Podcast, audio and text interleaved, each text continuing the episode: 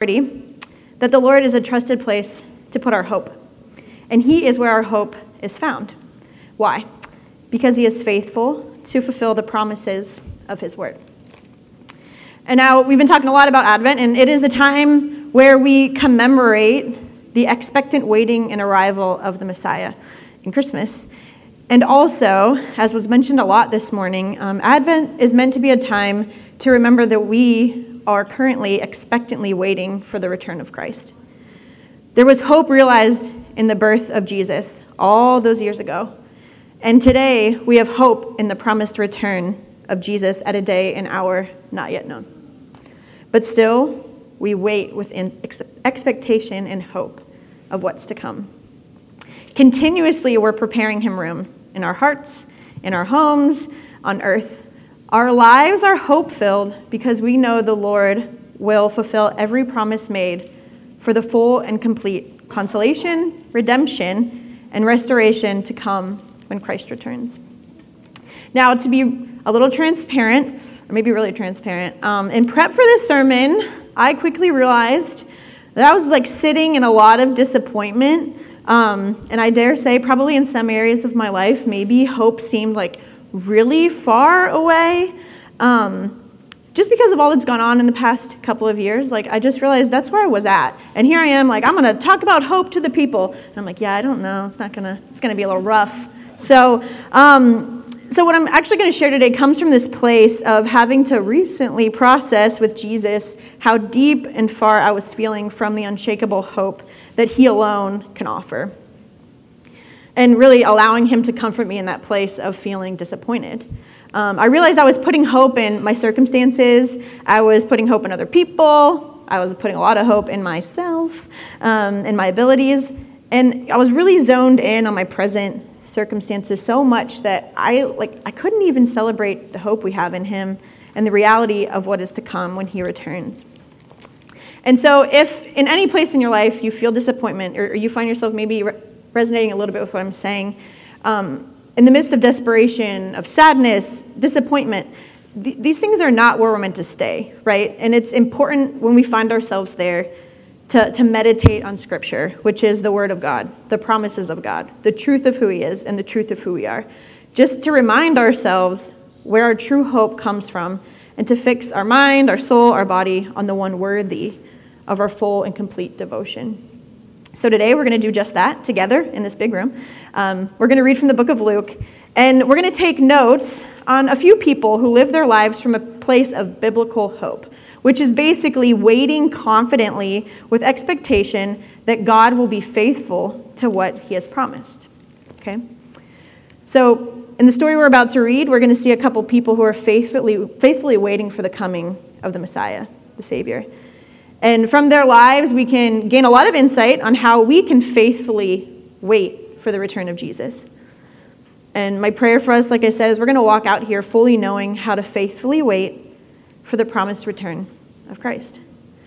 Full of unwavering hope, thankful that He has been faithful to His promises, and again, expectant. Like we are currently expectant that He will accomplish all He's promised that has not yet been realized. So let's turn together in Luke. We're going to read from um, Luke chapter 2, verse 22 through 38. It's on the back of, um, what's it called? The handout that you get at the door. The bulletin. I will define it. Um, the bulletin that you got at the door, or we're going to put it up here as well, or, or pull it up on your Bible. And I'll read for us. Just follow along with me. So again, it's Luke 2, 22 through 38. When the time came for the purification rites required by the law of Moses, Joseph and Mary took him to Jerusalem to present him to the Lord. As it is written in the law of the Lord, every firstborn male is to be consecrated to the Lord, and to offer a sacrifice in keeping with what is said in the law of the Lord a pair of doves or two young pigeons.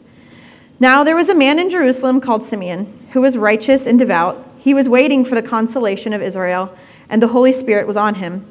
It had been revealed to him by the Holy Spirit that he would not die before he had seen the Lord's Messiah. Moved by the Spirit, he went into the temple courts.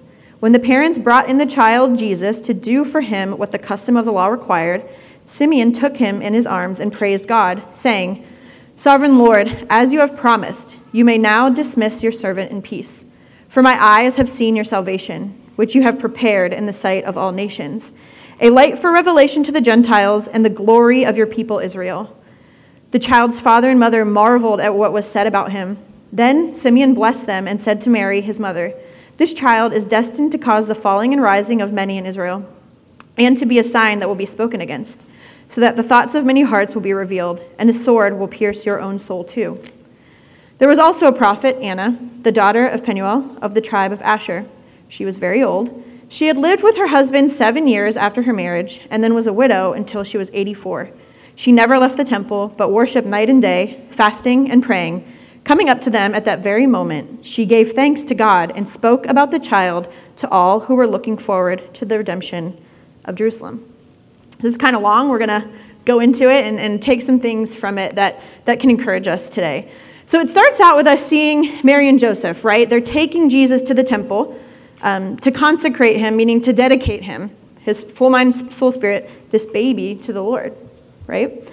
Part of that was a sacrifice needing to be made, and so we see in here that they could either choose to take a couple of doves, a couple of pigeons, um, and what we know from the Old Testament is that this means that they were a family that probably didn't have a lot financially. Um, so they wouldn't have been people with lots of fanfare, right, or attention in their own right when they came to the temple. But we can see from their actions, they're committed to the law of Moses. And throughout the entire passage, I find it interesting that Mary and Joseph don't say anything. Um, they were simply just doing the next thing according to the law. They were obedient to what had been asked by the Lord according to their child.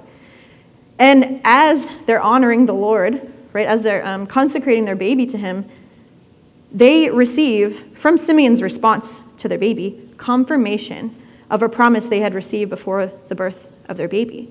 Simeon's reaction helped them be encouraged that Jesus was who they thought he was. It was encouraging to, to them to the point where in the text it says they marveled at what Simeon said about Jesus.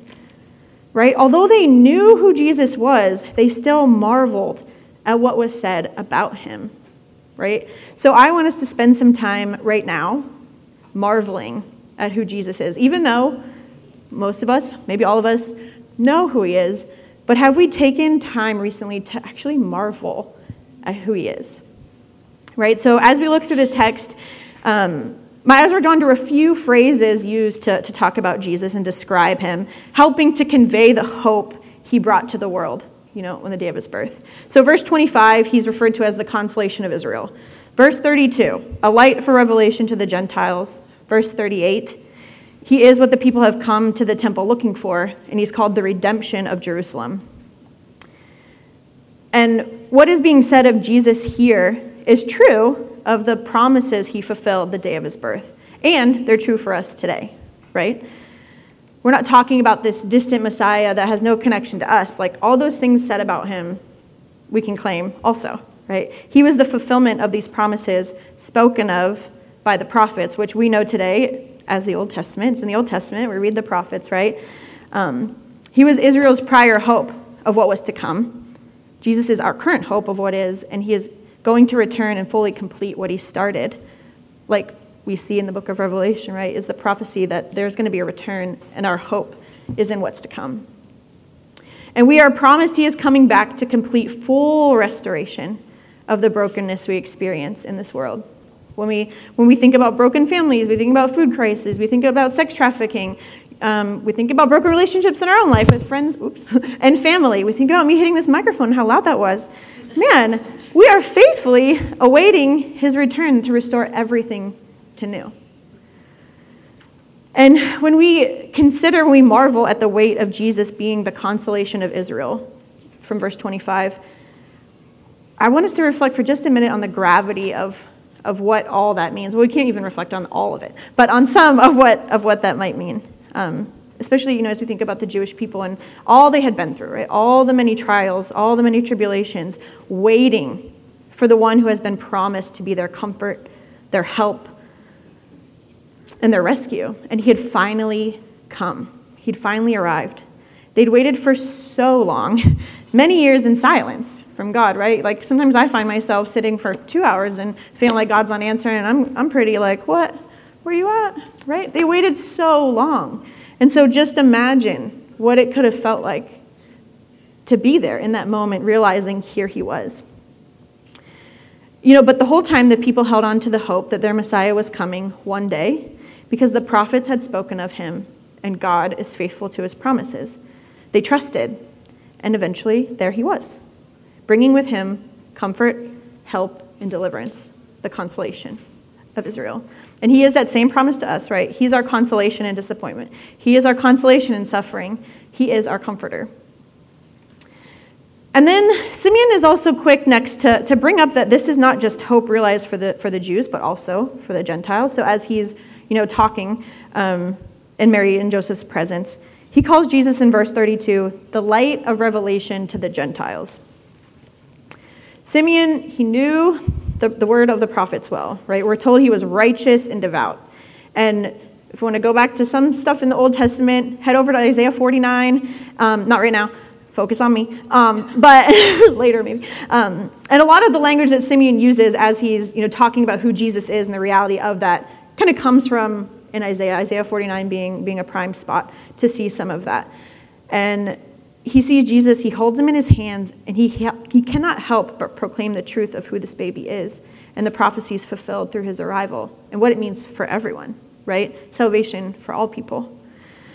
So Jesus is our consolation, he is our light, right? And in verse 38, we see also he's identified as the redemption of Jerusalem. And we, we say the word redemption a lot, a lot, but the literal meaning in Hebrew of the word redemption means to ransom by a price paid in lieu of captives. And so this is the very picture, right, of what Christ did on the cross for us, paying our ransom so that we would no longer be captives to sin. Long ago, they had hoped that God would fulfill his promise to send a Redeemer, and he was faithful to those promises in Jesus. And today, Jesus is still our redemption, right? Because of Jesus, we're no longer captives to sin, no longer captives to, to lies we believe about ourselves or lies that we think about God. We can be no longer captives to addictions. Like there's power in the name of Jesus and the resurrection on the cross. And because of Jesus today, we all have access to that freedom. And we live out of this place of hope, right? That Christ is coming back. So it's, it is this tension of like, mm, this is great, what we're marveling out of who Jesus is, and also we have hope that, that it's even better to come. Right? And Hebrews 9:28 assures us that so Christ, having been offered once to bear the sins of many, will appear a second time, not to deal with sin, but to save those who are eagerly waiting for him.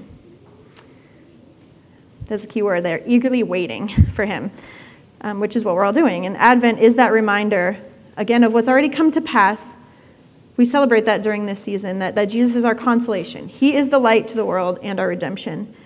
But also, we do re- we receive this call to remain hopeful and expectant for what's to come, still waiting for the fullness of the restoration promised in the return of Christ. He will appear a second time to save those who are waiting.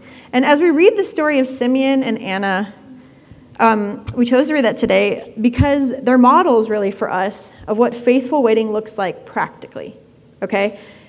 So if we know he's coming back, I guess the question is now, like, how do we faithfully wait for the return of Christ? And when we look at Simeon and Anna, they, they had very different experiences, and we can glean a lot as we look at, at both of them, and we kind of compare and contrast both of them. And this is really the, only place where, where they are in Scripture. So what we know of them is right here. Um, so there's a lot of inferences that we can make. Um, and there's also a lot of inferences we can't make because there's not a lot said about them.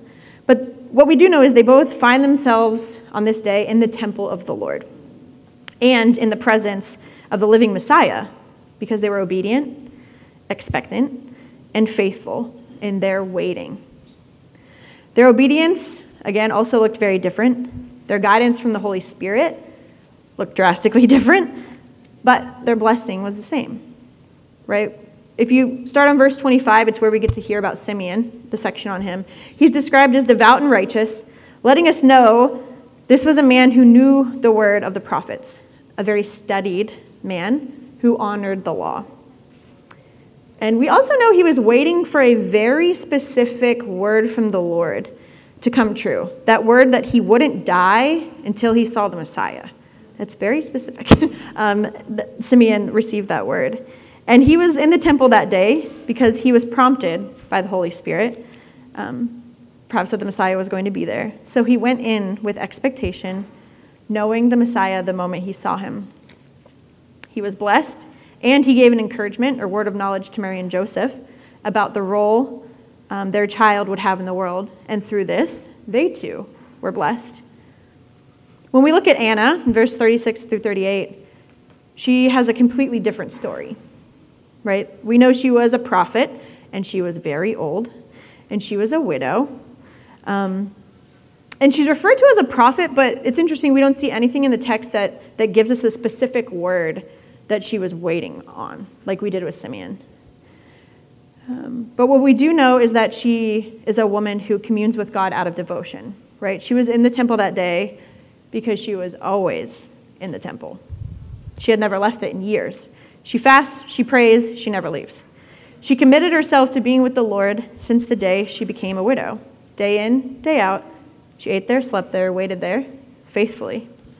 And when the Messiah came, she knew him and was able to speak the truth of who he was to the others in her midst, who in verse 38 tell us were also looking for the redemption of Israel. So we know from this verse that um, she wasn't alone in there in the temple. It wasn't just her, there were others who were also looking for the redemption. But for some reason, she is the one we learn about in the scriptures. So perhaps it can be inferred that amongst all, her devotion stood out. Her faithfulness to the Lord positioned her to receive the blessing of knowing the Messiah upon first glance and sharing the good news with those around her. They both have similar stories in that once they identified him, they didn't keep it to themselves, they encouraged whoever was in front of them. And just like Anna and Simeon had been living their lives waiting for promises to be fulfilled in the coming of Messiah, again, we too are waiting, right, for promises that can only be fulfilled in the promised second coming of Christ. And this side of Jesus' birth, I think, is pretty great. You know, there's some things about it that are great. Um, we've already seen, right? We've already seen God like fulfill so many promises from the prophets in the Old Testament through the birth of Jesus, etc. But honestly, like somehow there's still days where it's difficult to to live in, with like hope and expectation because it's it's a little mucky over here, right? There's still disappointment, there's still sadness, there's still pain, there's still all those things. They're still here. And the true thing is like we're all longing for the fulfillment of hope God has given us that one day He will make all things new, right? He will dry every eye, every tear. There'll be no more sickness, no more pain. We're going to be living with God. And He is faithful to His promises. And there is hope that that will be one day our reality. And so we're called to fix our eyes on that and faithfully wait and trust that it is coming. So, this is something to ask yourself. Like, is it easier for you to relate to Simeon or Anna's testimony of waiting? And again, that answer will be different for all of us. Like, who, who do you see yourself in most? Is something I've been thinking through and want to put out there to you guys. Because sometimes I think we can, maybe I can, be slow to move or obey because we're waiting for some specific direct word from the Holy Spirit, like what we see in Simeon's life. And obviously, like we do believe the Holy Spirit speaks to us, so that is great to be praying and asking the Lord for clarity.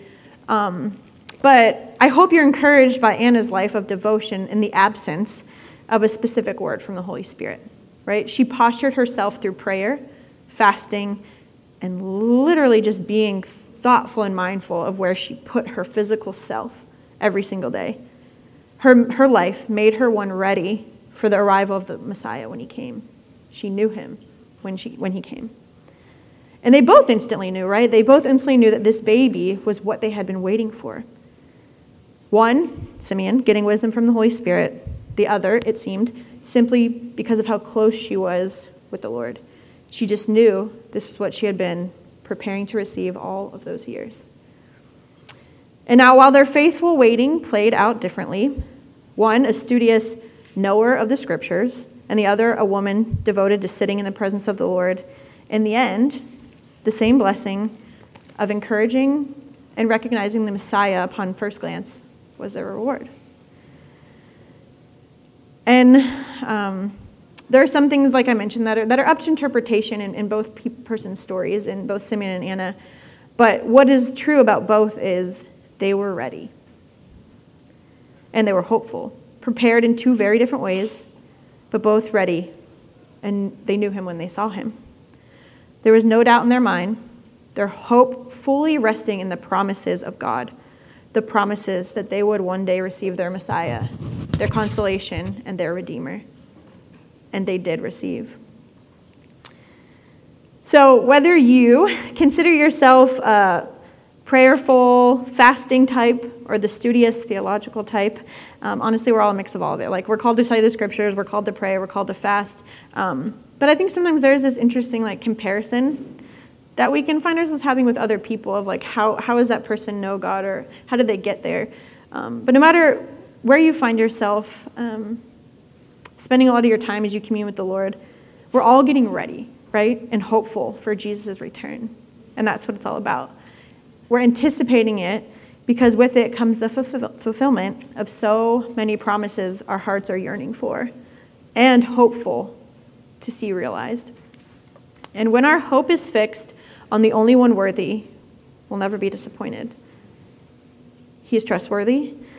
And I encourage you to spend some time with the Lord over the next week asking Him to increase your hope in his faithfulness, so you may be an encouragement to those you meet along the way, just like Simeon and Anna were that day they met the Messiah.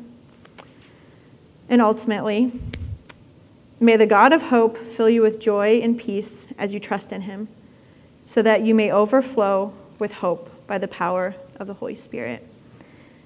Now, there's a lot in our walk as Christians that, that we can do, right, to, to remember, to be reminded, to be expectant. And today we're going to actually get to do communion together. So I'm going to invite um, those that are going to pass out the elements in the band. You guys can come back up. And I do ask that you don't take the elements until um, Danny will give us the go ahead on that. But you just put yourself in a posture to, to ask the Lord um, to show you where, where He wants to increase your hope today and who He is and the promises to be fulfilled.